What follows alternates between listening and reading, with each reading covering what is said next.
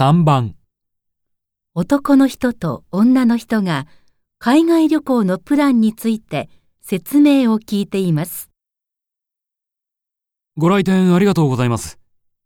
弊社では全部で4つのプランをご用意いたしました。まず1つ目はベトナム3泊4日の旅です。こちらのプランの最大の魅力は真っ青な海でスキューバダイビングをお楽しみいただけることです。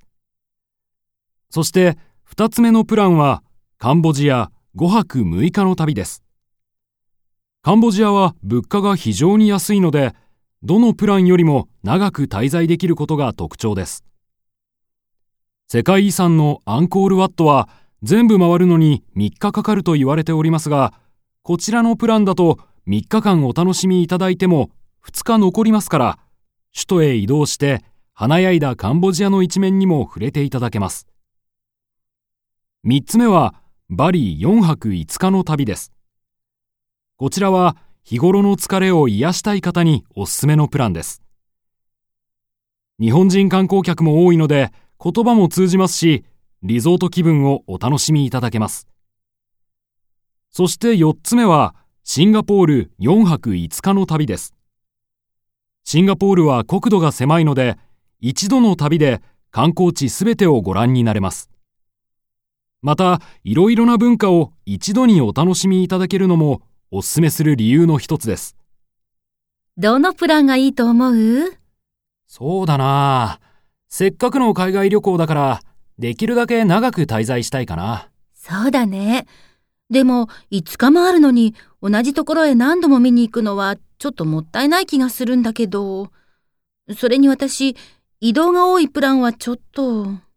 それもそうだね。じゃあ、一番ゆっくり休めそうなリゾート地がいいってこと？うーん。でもそういうところは日本人が大勢いると思うんだよね。もしそうだったら日本と変わらないし、あんまり休んだ気になれないかも。確かに。でも、だからって多文化の国へ行きたいのかって言われると、それもちょっと違うんだよね。僕はやっぱり綺麗な海に潜ってみたいな。私はいろんな文化を一箇所で楽しめるなんて最高だと思うけど、それにたった何日かで全部見られるなんて得した気分にならない？まあ、人それぞれだからね。質問1。女の人はどのプランがいいと思っていますか？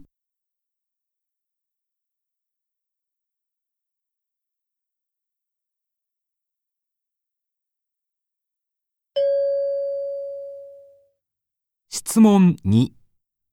男の人はどのプランがいいと思っていますか？